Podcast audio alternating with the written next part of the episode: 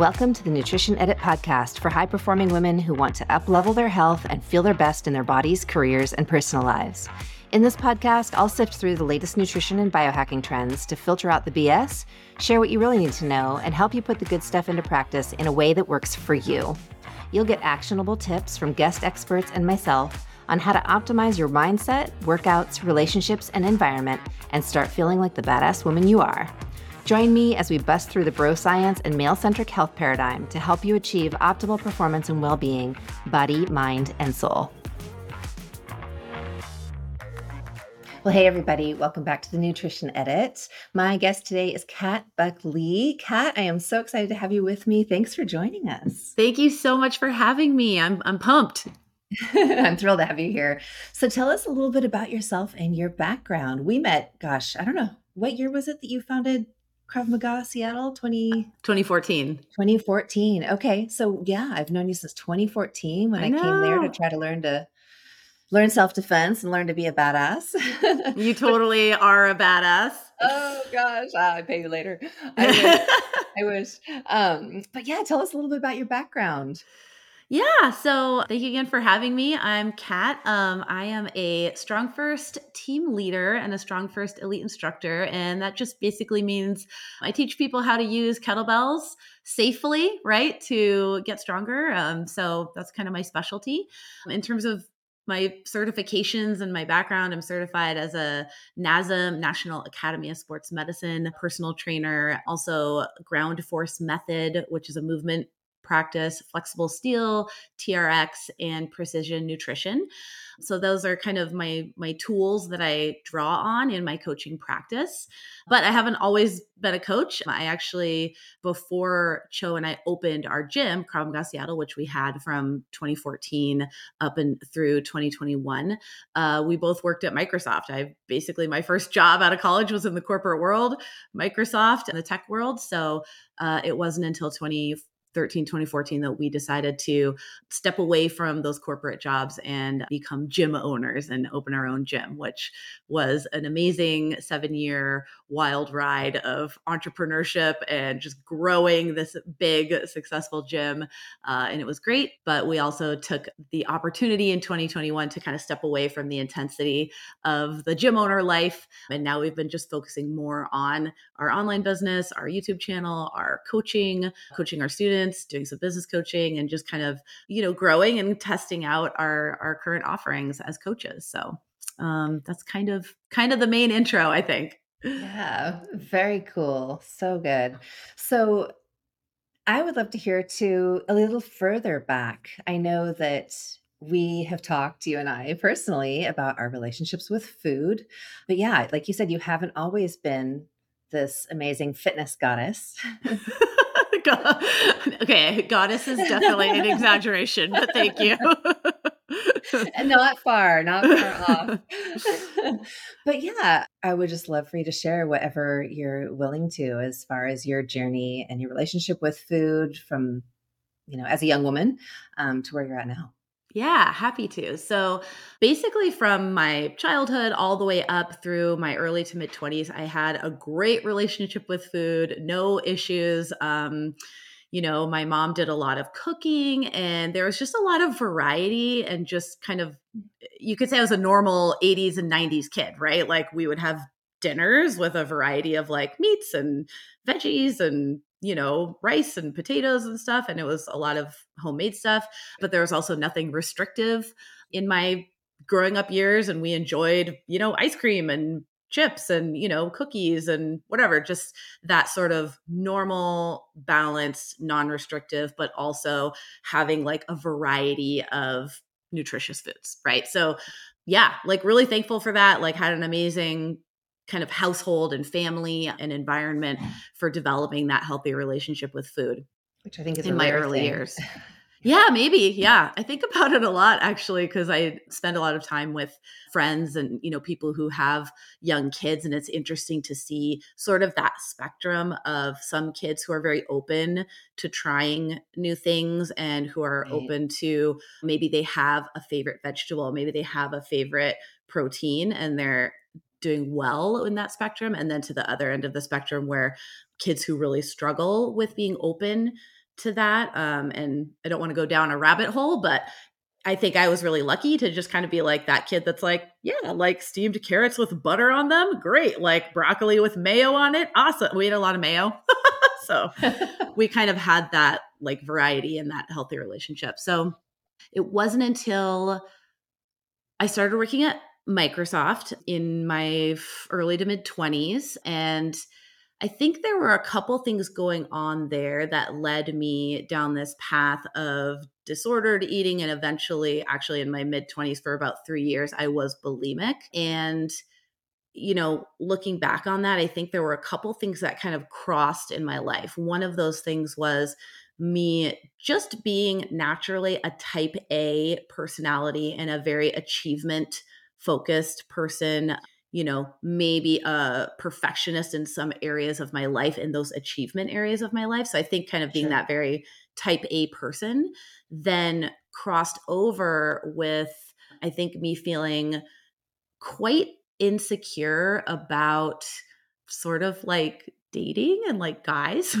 Mm-hmm. I felt very left out, I think, in that world where I felt like, you know that feeling where you're like all my friends are in serious relationships and they're in these committed relationships and i sort of was always like the single fun one uh-huh. who wasn't in a committed relationship and so i think when you took those two things of like being in a, a corporate job a demanding corporate job a type a personality so you have the stress in your sure. life yeah. coming from those things and then combine that with some sort of probably deep seated insecurities about my social slash dating life.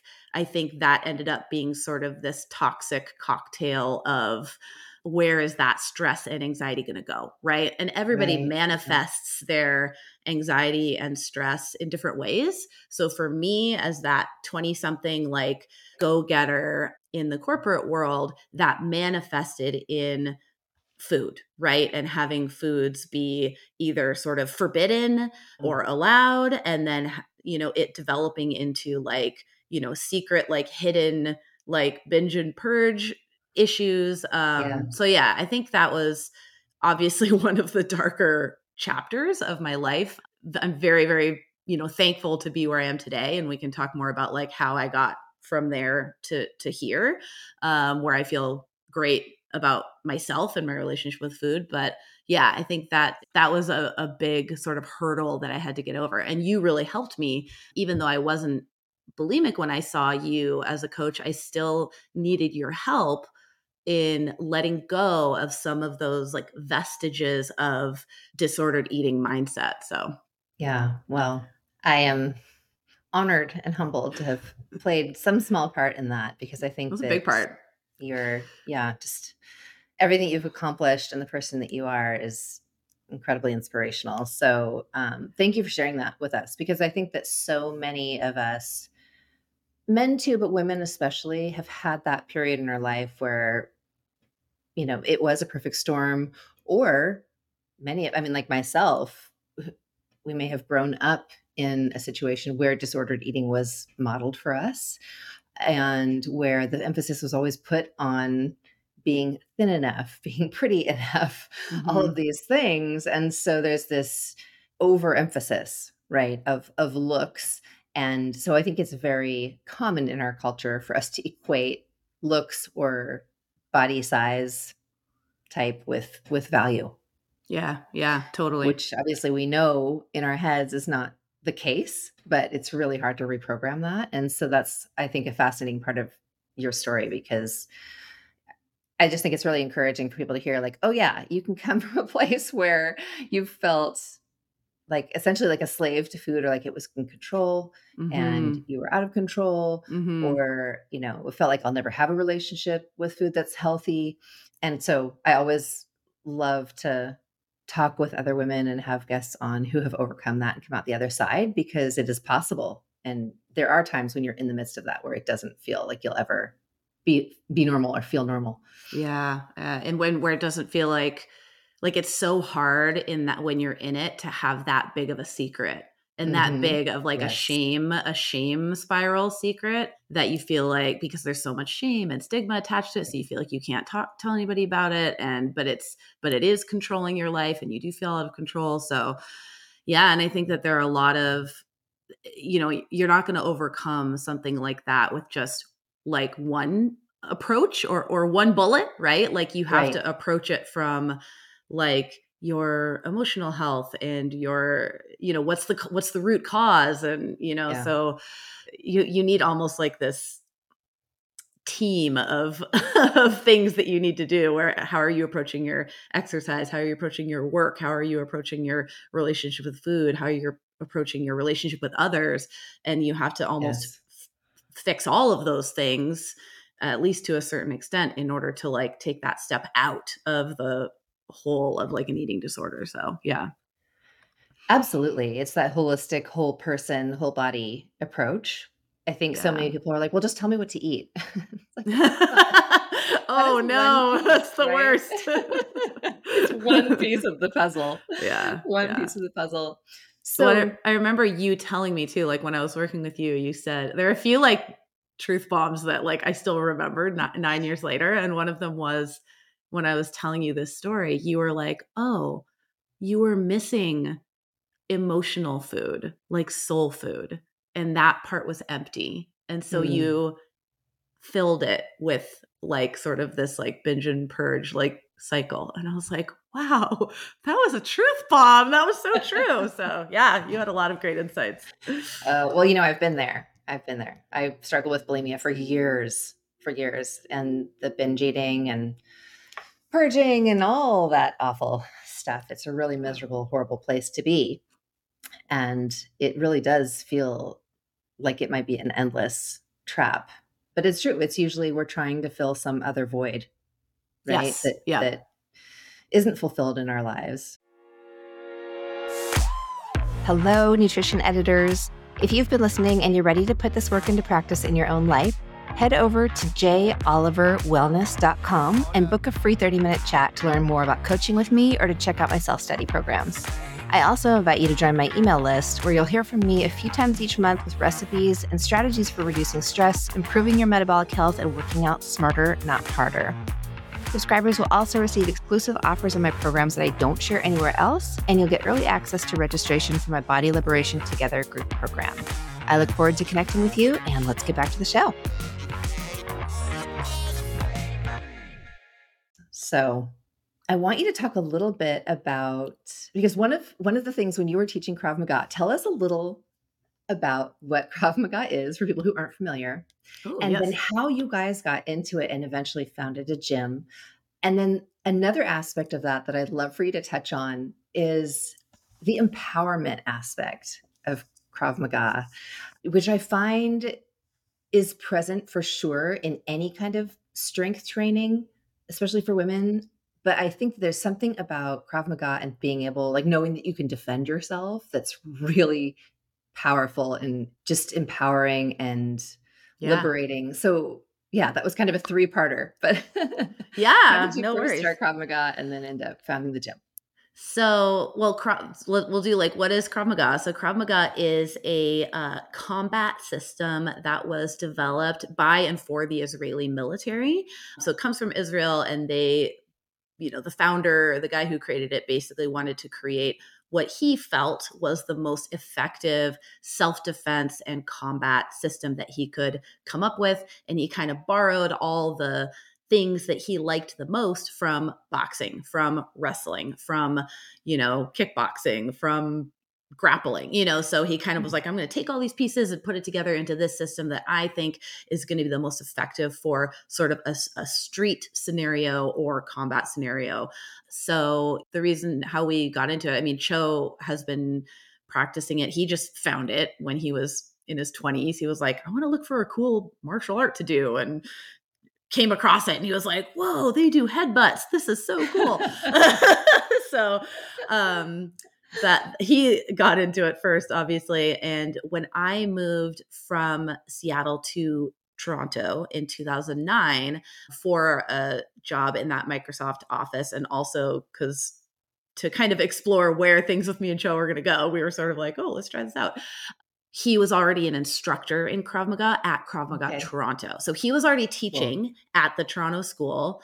And so I moved there and I was like, yeah, of course I'm going to be part of your gym. I mean, great. And so I became a student at Krav Maga Toronto. And I do remember I actually wrote in my notes for this podcast the word empowering because that for me was a shift from um, basically just doing like a lot of running. I did half marathons all the time. I was just doing like massive amounts of cardio and running, which was obviously linked to, you know, like mm. the the mm-hmm. foods. It was sort of like uh, sort of borderline excessive exercise slash cardio combined with like the food issues. It's all yeah, the same same thing going on. Yeah.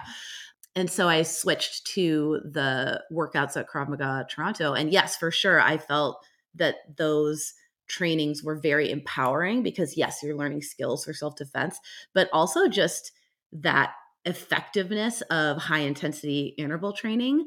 Obviously in my 40s i don't this you know you kind of train a different way in your 40s than you do in your 20s and early 30s but back then it was like high intensity interval training was super cool and efficient and you know it did have more kind of muscle and strength building than just running right? So it was right. kind of i would say my gateway drug into uh i would say more effective types of training. So yeah Chau's an instructor. He was like one of the lead instructors. I was a student there. That's how i got into it. And then it was over those next few years when we were we were kind of making our plans to move back to the Seattle area, we were like, you know, we could open up a Krav Maga gym as well. And that would be kind of like our dream. So that's what we did. Very cool. I love it. Yeah. The empowerment piece of any strength training, I think is is really wonderful. Krav Maga, I I remember referring several people to you, and I still refer them to different self-defense classes, especially women who've been attacked or have had any kind yeah. of, you know, physical abuse. And I think that that's a really great way to kind of come out of that victim place and into a place of of empowerment and of strength and and power. Kettlebells. So this is something that like eventually i'm going to invest in kettlebells for myself. I want to do it so much. Talk to me a little more about how you got into kettlebell training and kind of the difference between that and traditional weight training Okay, so we mentioned that we opened the gym in 2014, and at that time, Chau was already a pretty high level Krav Maga instructor, and I, as the co-owner, I, I mean, I was still working at Microsoft at the time. I left a little bit later. I didn't have any like fitness certifications yet, and so we had to answer the question: What's the most effective sort of fitness slash strength and conditioning offering that makes sense for us to offer alongside to support Krav Maga and, and a martial mm. arts type offering.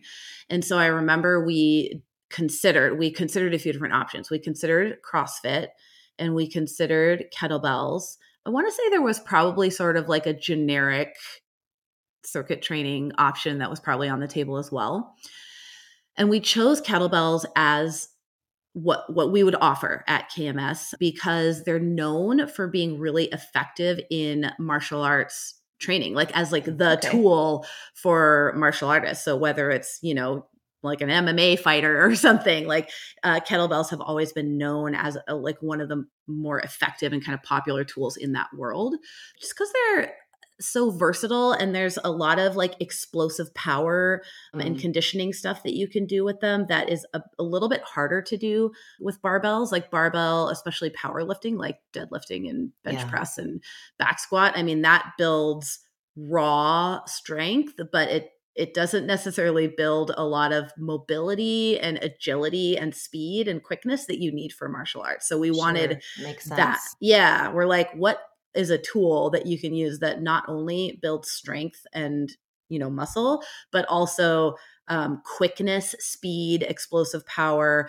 and doesn't kind of put you in a place where you're like almost like locked up from a mobility right. perspective right um so yeah so we chose kettlebells for that reason and then i just kind of started researching certifications and you know who um, who did a great job at teaching kettlebells. And so I ended up choosing Strong First. And I went to the level one, kettlebell level one certification for instructors in 2015. And, you know, you could say the rest is history. And I think what I found, obviously, I worked with coaches to get ready for it. Like, you need a coach to get ready for that certification because it's very demanding and the technique is the technique testing is pretty exacting. Um, and so, through working with my coaches and also through the experience of that weekend, that it's a three day certification.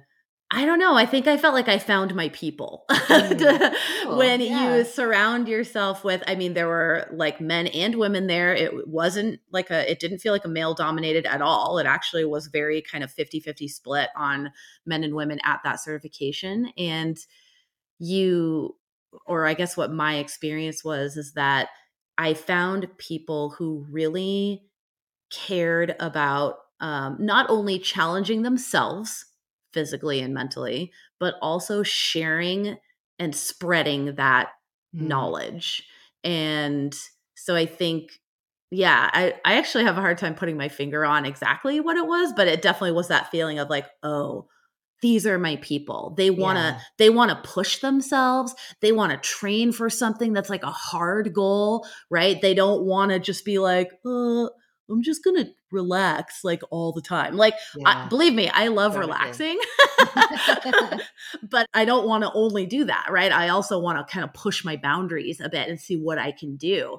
Um, and I and I found that at that certification and it also gave me a path, right? Where I'm like, oh mm. "Oh my gosh, I went to this thing and I passed and I and I did it and it was an amazing feeling of accomplishment. Yeah. And let's come back to performance based goals because I totally was taking notes. I definitely yeah. want to talk about that. Um but so you have these performance goals that you that you just achieve and you crush them and you're like what's next right like mm. i hit a performance goal what's the next thing that i can train for and learn and grow and um you know become stronger not just physically yes becoming physically stronger is a you know a huge part of it but also like building your sort of mental fortitude and and learning as you go so that was a little bit long answer but you could tell it was an impactful weekend for me and since then i've been to lots and lots of strong first events and certifications. So awesome. It's I love to hear you talk about it because you do get so excited about it. so let's go down that performance goal path because I think that that is something that is much more motivating. And you know, that's what we're kind of talking about today is this finding lasting motivation or staying the course. And a lot of people struggle with that. And mm-hmm. I in my practice over 10 years, I really frequently see that just having some sort of a weight loss goal or body fat percentage goal is not enough. It's not enough yeah, for people to stick to something. Right. And that often they are much more excited about pursuing an actual performance or athletic goal event, something along those lines. So so talk a little bit about performance goals. Oh. Yes. So agree. Like and I know that you you work with a lot of women, you have a lot of women listeners, so I think I'll probably talk a little bit more from the point of view of women, right? In this in this question and answer, but I think for me and you and probably for a lot of other women, making that fundamental shift from trying to just be smaller and thinner and take up less space towards trying to be you know stronger or able to to accomplish something is a fundamental like mindset and identity shift that can you know fundamentally improve the quality of your life and improve your overall just like self-confidence self-esteem and mental and emotional health absolutely so examples of performance-based goals i mean for me like passing the strong first level one kettlebell instructor certification was sort of the first big one. I mean, before that, I did do half marathons and I'd be like, I want to get like sub one hour and 50 or, you know, I mean, that's, that's still a performance based goal and that's fine. But I sure. think when I stepped away from a very heavy cardio version of a performance based goal into, okay, I have to complete the snatch test, 100 snatches with the 16 kg, 35 pound bell in five minutes you know to like a, an exacting standard on top of the other skills that you're tested on um, with these specific weights that really got me away from this place of just trying to be smaller mm-hmm. and instead working towards these performance based goals. And yeah, so the cool thing is that it's okay to have aesthetic goals, right? Like that's right. there, there's nothing wrong with that and a, and a lot of us do, but you in order for it to work, you have to sort of couch them in goals around what you can do. When you're focused on the goal of what you can do, a lot of times the aesthetic things will happen sort of naturally without trying it or right. not without trying but you know what i mean? Without having to focus yeah, on it. it's a side benefit. Yes yes and i feel like that ends up being that really healthy mental space. But yeah i wrote down like a few different examples like of of different ways that you can structure your goals that are not just aesthetic. So one of them is performance based goals being able to pass the snatch test um, being able to you know pass like the, the do a, a, proper get up right turkish get up mm-hmm. that passes the the skills testing standard um, you know being able to do a chin up or a pull up right and then yeah. in order to do that you have to have a plan and you have to have structure to your plan and work towards something um, which is a amazing process to kind of like put yourself through and work with a coach um, you can also even just have technique goals. So mm-hmm. I have a student right now who is working on her um, squat, like her goblet squat. And even though we're not loading up her goblet squat super heavy, like she's still using, you know, the 25 pound bell, like sometimes the 35 pound bell, but nothing like crazy heavy. Mm-hmm. But she's come so far where at first she wasn't able to do a goblet squat without her spine rounding. Mm. And that's sort of like a, a key technique thing in the squat in order to squat safely and with strength you want to keep what's called a neutral spine so yeah. without getting into the details of that she was having trouble with that and so we've been working on her mobility and her technique and finding the right depth so that she can now squat with a neutral spine and be like oh this is passing the standard of what a safe and strong squat looks like, right? So even just improving your technique and hitting certain technique standards is a great goal to shoot for. And I'd love yeah. to interject something on that. Yeah, go ahead. When we're talking about, and I discussed this a little bit in an episode with Dustin Hassard in season one, but when we're talking about technique, it is so crucial to focus on that because I think that there are a lot of people that are just getting out there and doing workouts with not a lot of focus on techniques. And mm-hmm. what can happen there is you can find yourself getting injured, you can have pain that comes out of mm-hmm. doing things incorrectly with improper body mechanics. Mm-hmm. And that is not where we want to go. You're better off to do much lighter weights and really perfect a movement and then mm-hmm. gradually increase so that mm-hmm. you're getting the full benefit of that movement and preventing injury, preventing pain. You know, this leads into a whole conversation about aging well and mm-hmm. staying mobile and agile as we age versus, you know, hitting your workout super hard, not doing it correctly, ending up injured or hurting, and then you don't you can't work out consistently anymore and then you're not reaching your goals and then it's that awful vicious cycle where people just lose motivation, they get, you know, discouraged and yeah, it's it's yeah. really hard to stick with something if if you're in pain all the time or getting hurt. Often. Yeah. So, oh my gosh, anyway. you touched on so much there. There, that was such a rich, like, like multi-layered. Yeah, yeah. I'm like, oh my gosh, I could take three different things from this and just go off for ten minutes, which I won't. But, but yes, 100. percent Um,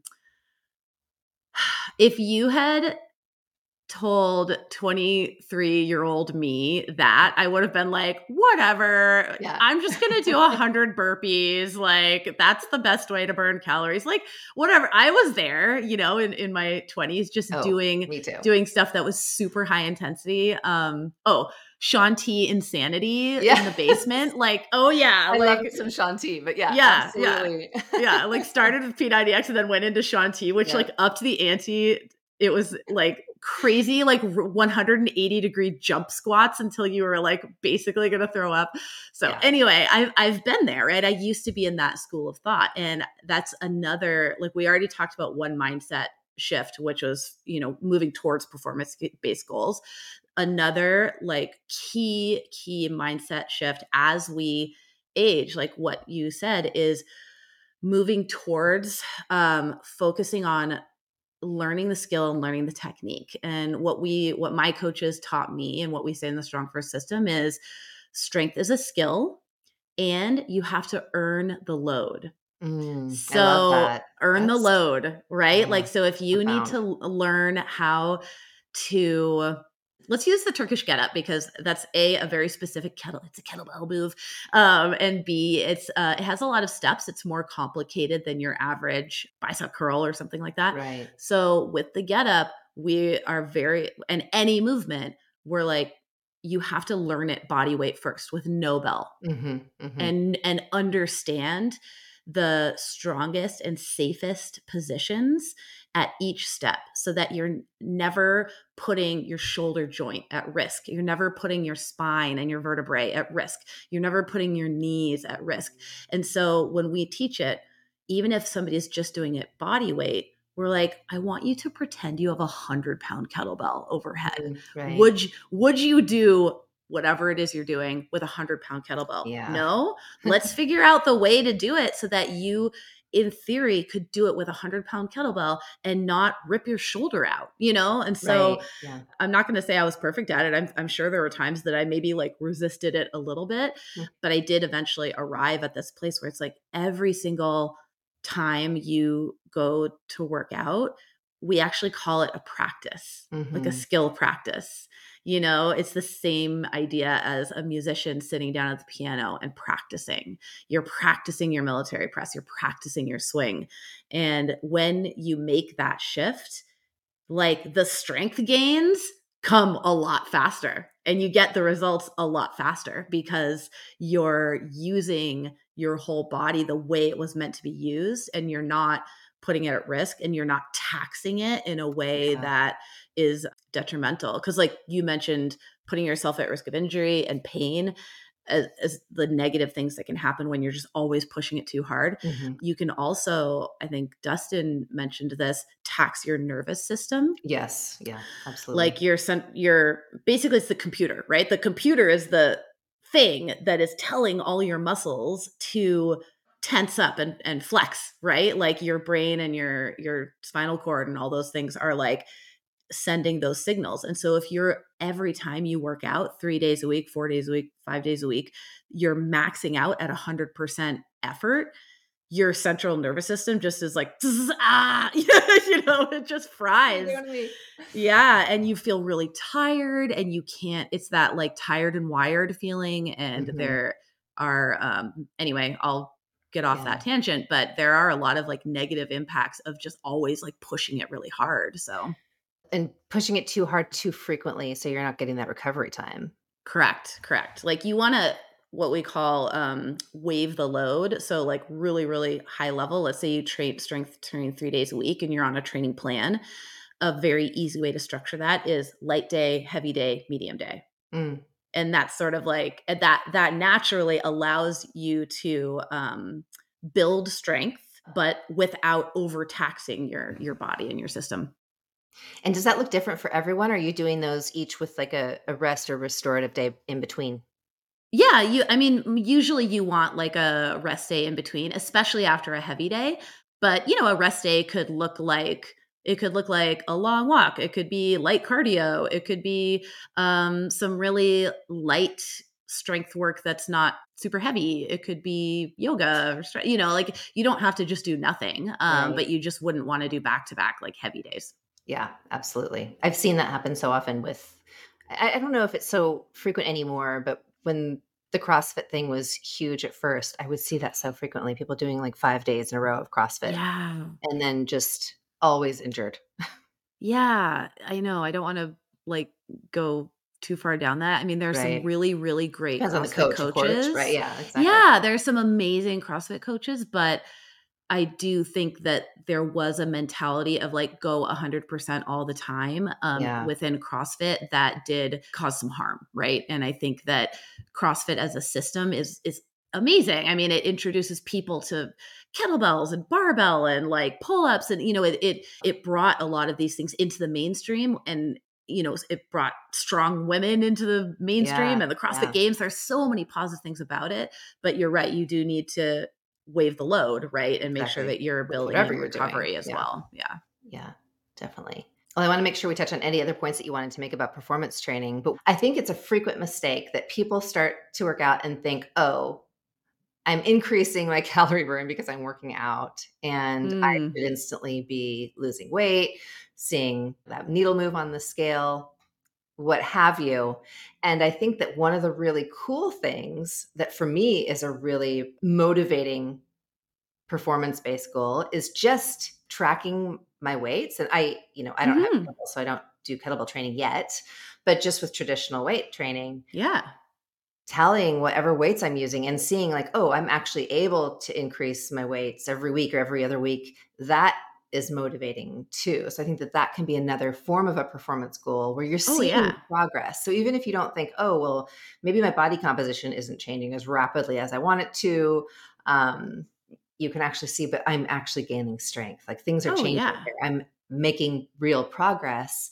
And when people start to focus on that instead of, am I losing weight? It's, you know, it's just yeah. more motivating, motivating oh, yeah. long term. A PR is a PR. And I, I mean, you have to recognize those wins and celebrate those wins and almost like keep your eye out and kind of be looking for them in your life um, because they're they're important and you have to you know, celebrate the small things. Like I have one student, I love her because she has such an open mind and she's very consistent, but she's also a total beginner. And so she's in her early 60s. And awesome. yeah, and she came to me because her mom recently died, I want to say in the past like 2 years. And she was you know caregiving mm. and she said that she saw her mom's world just shrink and get smaller and smaller and smaller because of her mom just not being physically able to really do anything anymore and so she was like i'm 61 and it's it's it's never too late right like it is yeah. never too late to start and she was like so i want quality of life i want longevity but i want quality so i'm going to learn how to use kettlebells. So so she that's why she's it. working with me. And some of her small wins, I mean, this is a small win, but take the win where she was like, "You know, I noticed that in the morning I have my cup of coffee and I sit down in my sort of like easy chair. And before I started doing strength training, I would have to put down my cup and then like sit down, right? Because I didn't want to spill the coffee all over me. She's like, but mm. now I just wasn't even thinking about it. And I just sat down with my cup, right? Because yeah. we built up her strength and her balance and her proprioception, which is basically like this big word for like knowing right. where your body is in space. You know, so like, sure, that's a lot of people would be like, okay, that's kind of a small thing, but it's a big thing, right? You have to be like, yeah. yes, like, especially that's, if you lose it that ability. Yes. Right. Yeah. And you realize, yeah. like, oh my God, yeah, my mom had something similar where she was like, I realized the other day that I can't just if I sit on the ground, like I have to get up on all fours and then mm-hmm. stand up. Mm-hmm. Mm. That's a big indicator of just longevity in in general. Yeah. Is how easy or hard is it to get up and down off the floor? Yeah, and I think that that is something that thankfully I am seeing more often that we women are realizing, hey. I want to actually have quality of life because I could be living quite a while. You know, humans yeah. are living longer, not necessarily better. So, how can we live better? How can we train for that health span, right? Creating a healthier, better, higher quality of lives for ourselves yeah. long term. How can we protect our brains, right? All of these things that strength training does for us. I mean, I talk over and over about increasing your insulin sensitivity by increasing muscle and just using your muscles, um, preventing totally. Alzheimer's and dementia. It's it's all intertwined. Yeah, intertwined. Yeah, so we really we powerful story. We both read. Chau and I both read um, "Young Forever," Dr. Mark mm-hmm. Hyman's most recent book. We listened to it yeah, I found him out from you because you would share a bunch of his stuff, and so I'm so I like follow him, and then his new book came out, so we both finished it. And for your listeners, read "Young Forever" by Dr. Mark Hyman. He really nails it in terms of what to eat, what not to eat, and movement. Okay. Yeah. I actually gave the book to my mom because she's a big reader and we were just talking about it and we're like, yeah, I'll give you the book. And um, I went through the table of contents and I'm like, okay, read this, read this. I was like, you can probably skip the chapter about blood replacement therapy because that's kind of out there. Yeah. That's very advanced. Yeah. I'm not even going to. Most really... people are not going to find that accessible and practical. Yeah. Yeah. There are a few things that he talks about that are like, like out there. And I'm like, don't worry about that. Right. But I'm like, pay close attention to everything he's saying about food and movement because it's right. And guess what? The American Heart Association is way off. Mm-hmm. This is where I also get passionate, where I'm like, they're lying to you. you know, um, in terms of, of food and nutrition. So, yeah. yeah, like for sure, like the idea of health span and how do you optimize your health span? Because it's sad. People, so many people today think that it's expected and inevitable to lose your ability to move and mm-hmm. move well and get up, up off on the ground and be able to play with your kids on the floor and um you know like go on a hike and go on a bike they're like oh those are those are things that you just do up until you're 40 something and then you just stop yeah and i'm like no it's it doesn't have to be that way and it's yeah like it, it is sad because i feel like there are a lot of people that are trapped by that mindset and right. i know you and i were like oh no i'm gonna go biking through yeah. france when i'm 75 Amen, like sister. let's do this yes. yeah so yeah. Yeah. Another one of my guests this season is um, a man named Bruce Berry. He's a, he's a local endurance athlete, 74 cool. years old. Wow. Incredible. And he's talking a lot about that, you know, ancestral yeah. health and, and health span and how we can live better the you know as in every phase of life which i think is really exciting and that brings us i want to segue into something because when we talk about lasting motivation i think that we need to recalibrate what healthy means to us because you know the generation that and i'm a little older than you but growing up you know 80s 90s it was kind of like well if you're thin you must be healthy which we now mm-hmm. know is mm-hmm. absolutely not true mm-hmm. um, no extreme on you know the body composition scale is is going to be healthy what does being healthy mean to you Cat and why why do you think that just looking at the scale is problematic when we're trying to measure our progress yeah. I'll start with the first part of that question. So, what does being healthy mean to me? So, I think of it sort of in two buckets or categories. So, you have um, your physical health category and then you have your sort of mental emotional health mm-hmm. category and they're they're tied. They're not separate. They're just no i'm just i'm i'm verbalizing them as being two different things but it's all one thing. And sure. so i would put in that physical bucket like you know what you're putting in your body in terms of food. You know hydration probably falls in there too. Movement and rest as mm-hmm. well so that's kind of your your physical being right and knowing how to you know eat drink move and rest in ways that promote health and just being able to do the things you want to do and feeling gr- good and having good energy and all these things and then I think in terms of the emotional, mental side, um, that's your emotional health. It's understanding, like, hey, like, you know, we have a therapist that we talk to yeah. from time to time. Like, that's your coach, right? For your mental, emotional health and sort of untying he talks about untying knots mm. your background right and your family and your upbringing you'll have knots you'll have thing the walls that you'll run into and you need that that coach that therapist and that guide to right. tell you like oh here's how we can like resolve this and untie this so that you can move forward with something.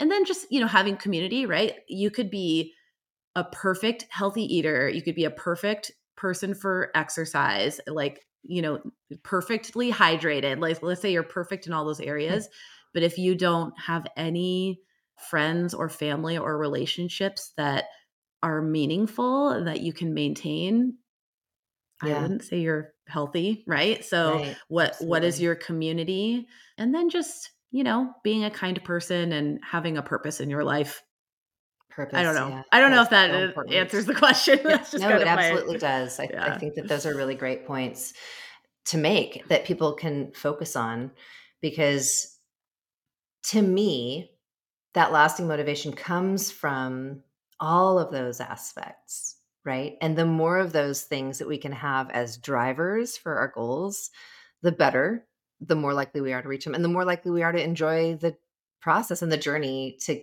reach those goals. Yeah. Yeah. So. I think so with goal setting too, because I, I think we were we were chatting about goal setting earlier is I'll say that you and I are far from perfect and we're working on lots of things. Yes. But there are certain things that we have sort of mastered, right? Like, you know, prioritizing like veggies and protein and whole foods and not eating a lot of processed stuff, right? Like we've right.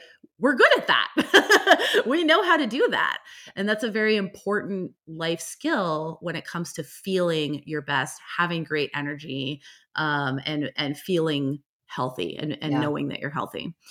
But with goal setting, you also like with my students, you need to start small and make your your habits and goals almost ridiculously easy yes. so that you can be successful and then on that success like stack more habits.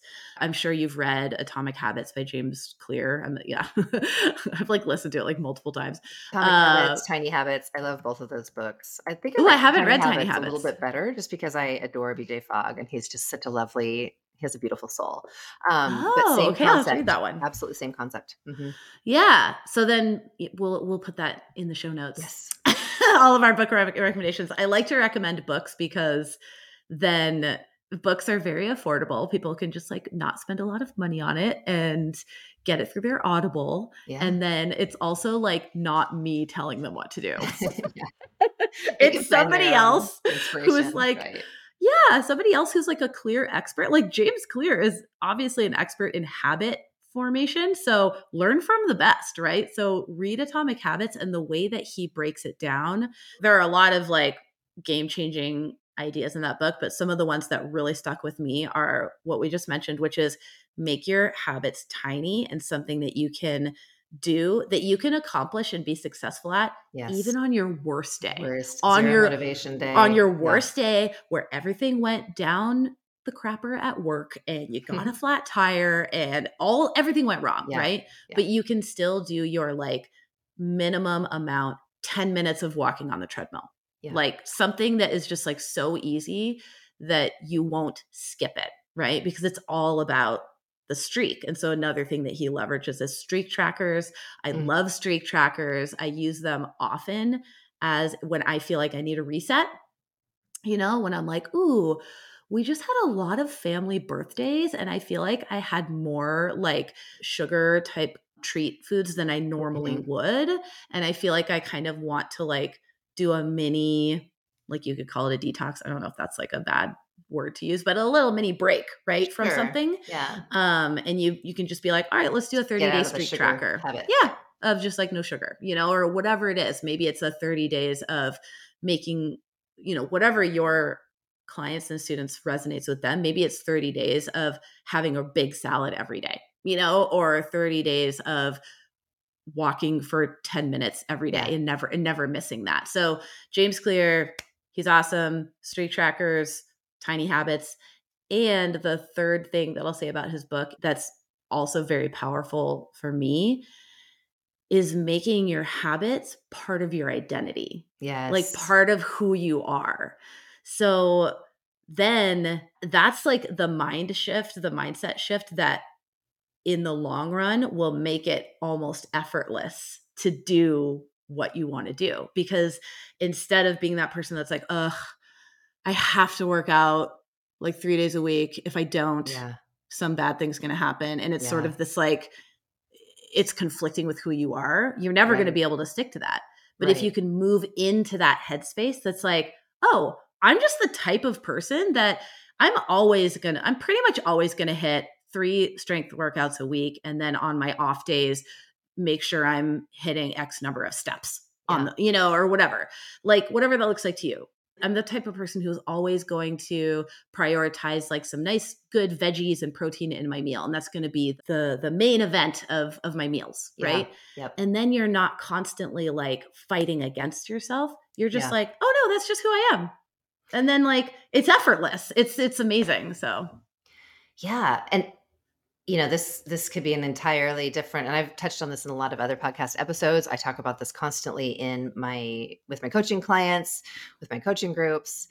This concept of really starting to shift your inner dialogue and your speech instead of constantly saying I hate exercise. I hate working out. Stop saying it because the more you say it, the more it reinforces in every cell of your body that this is a miserable thing and you're punishing yourself. Like, why would that, why would you be motivated to change that? Mhm. You're not going to be. You're going to dread it. It's going to feel, you know, like a punishment. It's going to be something negative. You're never going to create that positive feedback loop in your brain, yeah. which we're creating when we have those small wins that we're celebrating. Yeah.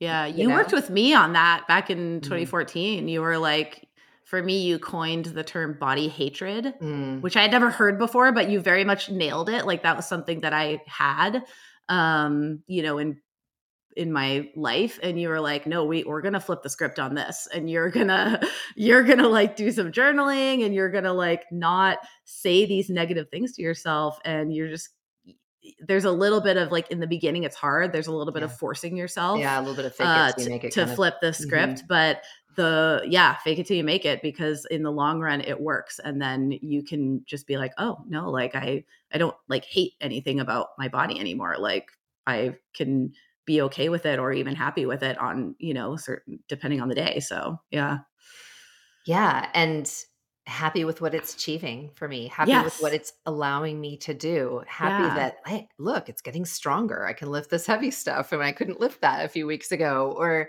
yeah again, it just brings it back to that kind of shift of how are we measuring our progress? You know, how are we measuring what we want to achieve?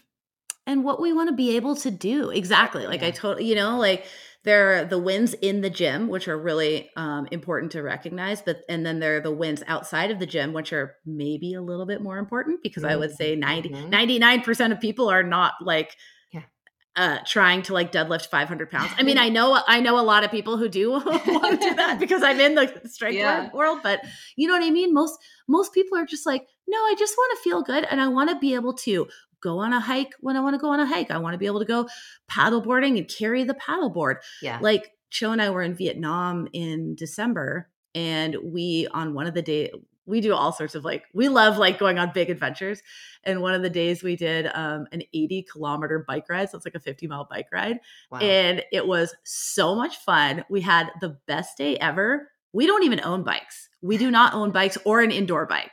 But Right. we're like, you know what? We're- for this. we train we train like we're consistent with our kettlebells we're consistent Mhm. with like some you know a bit of like cardio slash at least was like zone two cardio or whatever you want to call it so that we could literally show up in vietnam be like we don't even own bikes crushed an 80 kilometer bike ride in like crazy headwinds and like had an Yeah. amazing time Yeah. and i want more people to experience that and i and i get upset when people my age and your age they don't think it's even possible. And i'm like it's possible now in your 40s and it's Yeah. possible for another m- multiple decades. If if you do this kind of minimum effective dose of taking care of yourself from a movement and nutrition standpoint minimum effective dose. I love that statement because I think that we Mhm. are such an all or nothing society and we tend to think okay, I you know, we have the hurt go hard or go home and all these things like and I think that's really detrimental because I think that people feel like, well, if I can't get a full hour workout in, why would I do anything? Or if it's not enough, like it's pointless or if, you know, I can't do X, Y, or Z, they don't understand like the starting small is so powerful and it's actually easier to stay consistent. So you're actually more likely to increase your fitness level, improve your eating habits, whatever it is, when you are taking those little steps Yeah. and just doing it more consistently versus trying to do the go hard, go home. I'm going to start working out on January 1st, five days a week in the gym for an hour. Like, no, that's it's nuts. You're not going to do it. yeah. And I think you bring up something that's really important too, which to me is the concept of, of freedom. Yes. Because I think a lot of people, I hear women especially so often say, I wish I could just eat whatever I wanted. And what they mean is like, I wish I could just eat whatever I want all the mm. time and have zero consequences. Well, you know, sure, but that's just not reality. Like you can't just yeah. Go, you know, live on junk food and expect your body to perform well. You can't put diesel into a gasoline car and expect it to yeah. run properly. That's an interesting comment. Yeah. Yeah. And instead of thinking of that as the type of freedom that you would love to have, which isn't a thing, it's not a possibility. Your body, it doesn't work like that. This is not the no. world or the physical body we live in. To me, freedom is what you're talking about. I can go and take a trip. I can do these things spontaneously, activities, adventures, experiences where yeah. I'm free to experience life on these amazing, deep, meaningful yes. levels yes. without restriction. Yes. Without having to feel like crap or work through pain, injuries, feel like I'm missing out on fun things that people around me can do that I can't do. Your grandkids, your kids, maybe they're able to go for a hike or do something and you can't. That is not freedom. To me, that is Prison. far more restrictive than saying no to some processed carbohydrate food, right? Exactly. Or, exactly. Know, skipping yeah. whatever your 10 minute walk that day. Like yeah. And I think that if we can think of it on those terms, it, it just again, it's a little bit of a, a, mindset shift. To go, wait a minute, what is what does health mean to me? Like, what is yeah. freedom? That's mean? a really interesting thing that that I I I do a lot, obviously a lot more like kettlebell type coaching than nutrition coaching. I do do a little bit of like I'm you know compared to you, I'm like kindergarten level nutrition coach. Well, I'm but, that way with fitness, so. um, but you know, I I do have like the precision nutrition certification. I've worked with a few people, but um that's interesting because that they say i wish i could just eat whatever I, I wanted and not like you know have the bad consequences and i think a lot of the stuff that i learned from you is training your body and your taste buds mm-hmm to enjoy whole unprocessed foods. Yes. And understanding that the big food companies create hyper palatable foods that yeah. are that are addictive, right? Yes. They're they are straight up addictive. Like there's a reason and designed to be so. Yeah. Yeah. And so like it may not be the most popular uh, opinion, but it's almost like more people need to understand that all of these hyper palatable, hyper processed foods, addictive foods are like it's okay to to abstain from them for mm-hmm. the for the most part. And in and once you start doing that, you start to like taste more from like whole unprocessed foods and also learning to cook like you i mean yeah. i already knew how to cook but you you like took me to a whole nother level, right? You're like, oh, here's how to cook with spices. Here's how to cook, use citrus for flavor. Here's how to use herbs, right? Like, here's how to use these healthy fats and oils that are unprocessed, right? So that now you have all these tools in your toolbox to be like, oh, yeah, like Vietnamese chicken curry, like, bring it on. Like, I know how to make it. And it's like, it's delicious. And so, right. I feel like that was like a little bit all over the place, but kind of to land the plane, like that needs to be a mindset shift where it's like, no, like pizza and potato chips are, and cookies, yes, they're delicious and you can enjoy them like in moderation, but learn to make the delicious whole foods exactly. and enjoy them and and understand how delicious like a veggie scramble with goat cheese can be. Like you don't need all these like breads and things to go with it. So I think it's mm-hmm. um, people can be very close minded about what tastes good and what you know, and they have this idea that like healthy food has to be is like gross, and I'm like, no, right.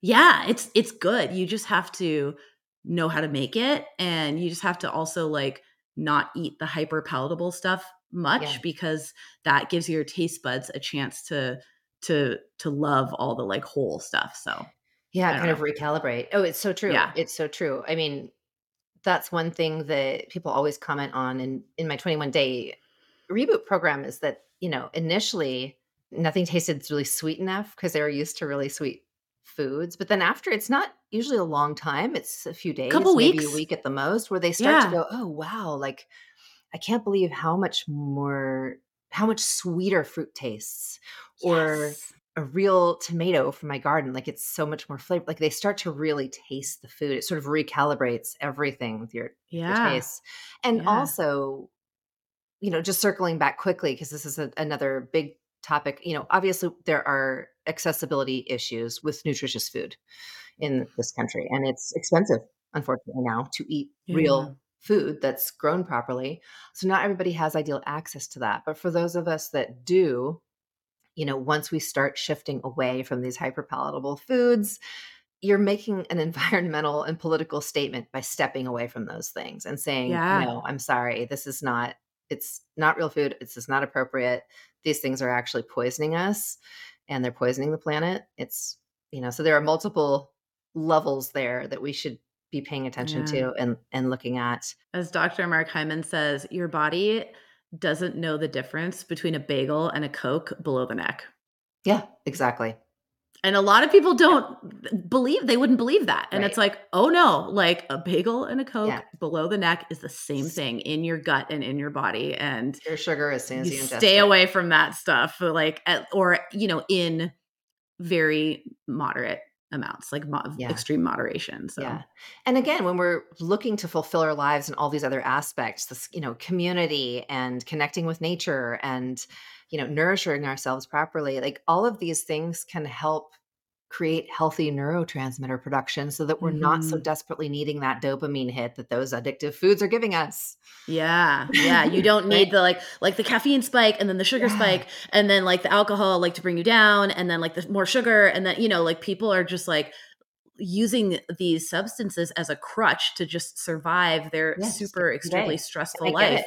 Yeah. And it's I like you're going to feel less stressed and less tired if you're not constantly using sugar and caffeine to like bring you up and then alcohol to bring you down and then you're just on Yeah. this constant roller coaster and it's like no like your body is it's taking it's taking a hard toll on your body Yeah, for sure. For sure. So tell us, Cat, because I want to be respectful of your time. Sorry, what would you say? I know we, you and I could talk for hours about this, but how do you stay really consistent with your fitness and nutrition? Like, what are your biggest motivators, especially at the times where you're like, ugh? Because I'm guessing you, like any other one of us, have days where you're like, I don't wanna, I don't feel like it. oh gosh i know And over the years, I mean, you've been consistent with this for years, and I think that that's really inspirational. And and for some people, feels like, oh my gosh, could I ever? You know, it's hard for me to stick to something for a month, let alone years or the rest of my life. yeah going back to james clear and atomic habits the book i do truly or i have truly made my habits my identity. Mm, so what does that look like on the day to day? That means that you know if i'm like on a girls weekend with some of my girlfriends and they're all like having like drinks or you know like sharing like dessert or something um i'm totally okay with being like no i'm good. Like it's okay. I don't drink you know? Like what and i'm not saying like you have to do what i do. That's just what works for me. Right. but i think it's sort of like having your your habits be part of your identity and not really caring what other people think. Yeah. Being true you know? yourself what works for you.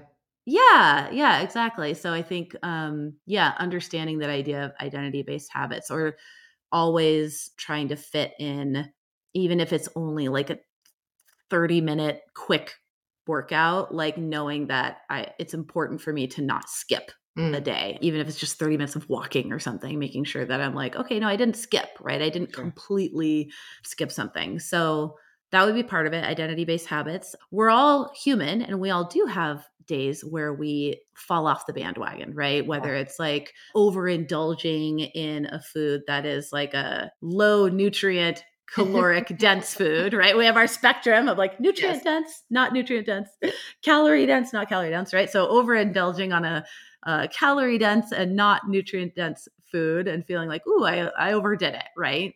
We all do it. Like it, it happens. I it happens from time to time.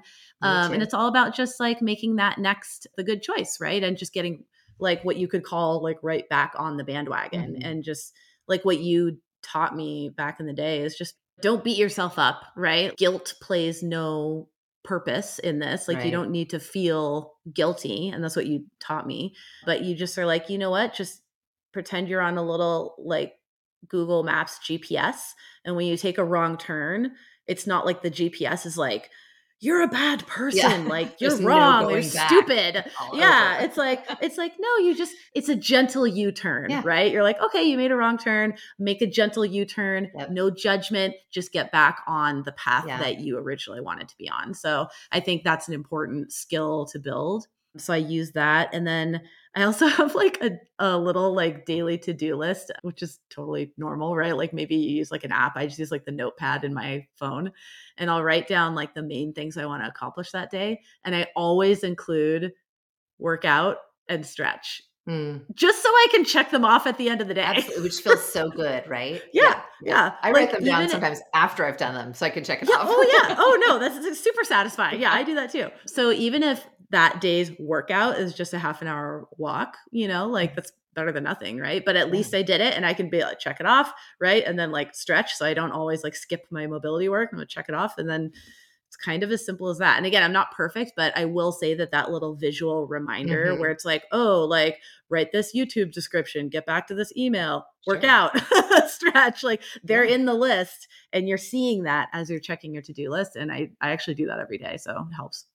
Yeah, that helps me too. I, I, I love to have something visually that I'm like, oh, okay, this is what's on the agenda. And for me yeah. too, I've realized I have ADHD, and I've realized that for me, working out helps me mm. function. Like it makes my brain work so much better. Mm-hmm. And the movement, yeah. Oh man, it really is a game changer for helping me just focus and have more sustained energy throughout the day. My mood is so much better. It's so good for your brain. Oh yeah. So it like in a way, I'm lucky that way because it's kind of a non-option. Like I, it's not an option for me to not do it because otherwise I'm not as functional that day. Yeah. And I do have rest days yeah. that I take for sure, but if it's actually scheduled on my calendar, it's something I can check off. It's like yeah. it it feels really gratifying and that gratification again is that you know celebrating those small wins like acknowledging little small steps throughout the day that's going to kind of train your brain to be like yeah let's do it again let's do it again versus like dreading it yeah, so always, always consistency over intensity. That's also yes, what we say in the that. kettlebell, in the kind of in the fitness world. Consistency that. trumps intensity. Amen. Yep. yep. That's their quote. Quote of the day. oh, so finally, Cat, like what tips do you have for our listeners who do struggle with consistency or motivation? You know, maybe they're caregivers, maybe they've got a bunch of kids at home, and it is, you know, either hard for them to prioritize that time for themselves or um, you know, I have some clients who start work really early. Yeah. And it's hard for them to get a workout in first. And then by the end of the day, they're like, oh, I'm just, I'm just toast. What tips do you have for those of us who, you know, consistency and motivation has maybe not been a thing up until now? Yeah. We don't talk about motivation as much because I think there's a, a misconception. A lot of people think that that they need to, they need to feel motivated in mm-hmm. order to complete their workout and yeah that's that's not the case. Uh, unfortunately motivation is fleeting. Yes. Uh, so you do have to lean on other things like uh, discipline and yeah. you know like some less sexy things. Um, so i wouldn't expect to always feel motivated. There are going to be some days where you're going to be like yeah i'm like motivated to crush this workout but it's i would say that's the minority not the majority of the time. Yes and i would um, agree so, with that and everybody yeah. that's coming from two women who like fitness is part of our job like Cat, it's really your job. Yeah. Yeah. Me, yeah. But that's yeah, we do not feel motivated every day and go, wee, I'm so excited to start my workout. Yeah. No, no, no. I think um I think it comes back to we've already covered tiny habits and atomic habits and making it really small. Yeah, doable. So that you can do it even on your worst day. And kind of what we call this, I, I stole this from a gym over in Massachusetts called Skill of Strength. They're really cool. And one of the things that they talk about is your BAM, which stands for your bare ass minimum. I love that. So, do and what you do is you define your BAM, right? So if you're like, okay, if I let's say uh, in a perfect world, today, Wednesday, I'm going to do a 45 minute strength and conditioning session and with stretching afterwards, right? That's like the perfect scenario. But whatever, like you had to pick up the kids from school and the school got out late and the time hit the fan. like got messed up, right? Everything hit the fan. So instead of skipping it, define your BAM, your bare ass minimum, and you you make it happen no matter what. And it has to be easy enough yeah. to do. So if that's literally like I'm going to go do 5 minutes of yoga type stretching and breathing, great. That's what it is. It's only five minutes, mm-hmm. right? You could do that before bed at like 10 o'clock at night. So make it something that like you can do no matter what so that then you're never skipping. Yeah. And then the next day, you're like, hey, I, the next day, great, I got my 45 minutes in. Awesome. Right. But I would say like not breaking the streak and having that BAM, that bare ass minimum is a very powerful tool to build momentum and feel successful and then be able to like over time like the longer that streak is mm. the better you get at it yeah. right? And you but the better you get at consistency. So then maybe like a month later you're like okay i've kind of mastered this bam. Maybe i can add another little piece to it now because yeah. i'm getting better at being consistent yeah and all along the way it's reinforcing that identity if i'm someone who does x every day mm-hmm. and i'm someone who doesn't skip it yeah i'm someone who no matter what like yeah. I move my body every day. Yeah, so I love that's probably what it would be for me. Awesome. I love that. Well, in conclusion, why don't you tell everybody where they can find you and you know anything that you've got going on right now that you want to share with people? Yeah. Well, you can find me and my husband Chau at our website, which is catandchau.com. And actually, you have to, I'll spell it out for you because both of our names have multiple spellings. So it's C A T A N D C H A U.com. That's our website. You can email us. You can find us on Instagram. Our shared handle is at Cat and Chau, but I'm also Cat Buck Le, C A T B U C K L E on Instagram. So you can find us there. And yeah, just reach out anytime whether it's um, you know just like a kettlebell question if you want to learn from me one-on-one if you want to know when i'm teaching my next workshop in the pacific northwest um, if you want to find out more about kettlebell certifications um, you know train online with me or even just i have a kettlebell 101 course um, an online course that we really put a lot of thought into breaking it down for total beginners, like awesome. totally new um, to kettlebells. So that is, you can find that on our website as well, catandchau.com or catandchau.tv. So that's a cool one. It's super affordable for people who are like, you know what, I want to learn kettlebells and learn the, the basic movements, but I'm not quite ready to invest in a coach yet investing in a coach is always a good idea but you know i understand sure. that not everybody is in that that that phase of their life um, so it's like a super um, easy price point for learning kettlebells so yeah it's a great little course Awesome. Cool. Well, I'll put all of that information in the show notes for you guys so you can find Cat and Chau easily. Thank you so much for spending time with us today. I'm personally already more motivated and excited for my my next workout. Um, but yeah, it's great to connect with you guys. I think what you're doing is really impactful. And yeah, everybody get out there, check out catandchau.com. And yeah, thanks for joining us. Oh, thanks so much, Jeannie. It's always awesome to chat with you and just connect with you on all these topics that you and I get really pumped up about and passionate about. So hopefully, hopefully that passion kind of spilled through into the podcast. So yes. thank you so much. thank you, Cat. Hey there, I'm so glad you hung out with me today. And if you enjoyed the show, please share it, subscribe, and leave me a review. It only takes a minute and it helps me achieve my mission of giving more women the tools to feel better and enjoy life more. Also, check out the show notes for links to connect with me and learn more about the information and products featured in each episode. Thanks for listening, and I'll see you next time. And now for all the legal stuff. I am not a doctor, and the content here should not be taken as medical advice. All information in this podcast is for informational purposes only, does not constitute medical advice, and does not establish any kind of practitioner or coach client relationship. This podcast is not a substitute for professional medical advice, diagnoses, or treatment. Do not disregard medical advice or delay seeking medical advice because of information you hear in this podcast, and do not start or stop any medications without speaking to your health provider.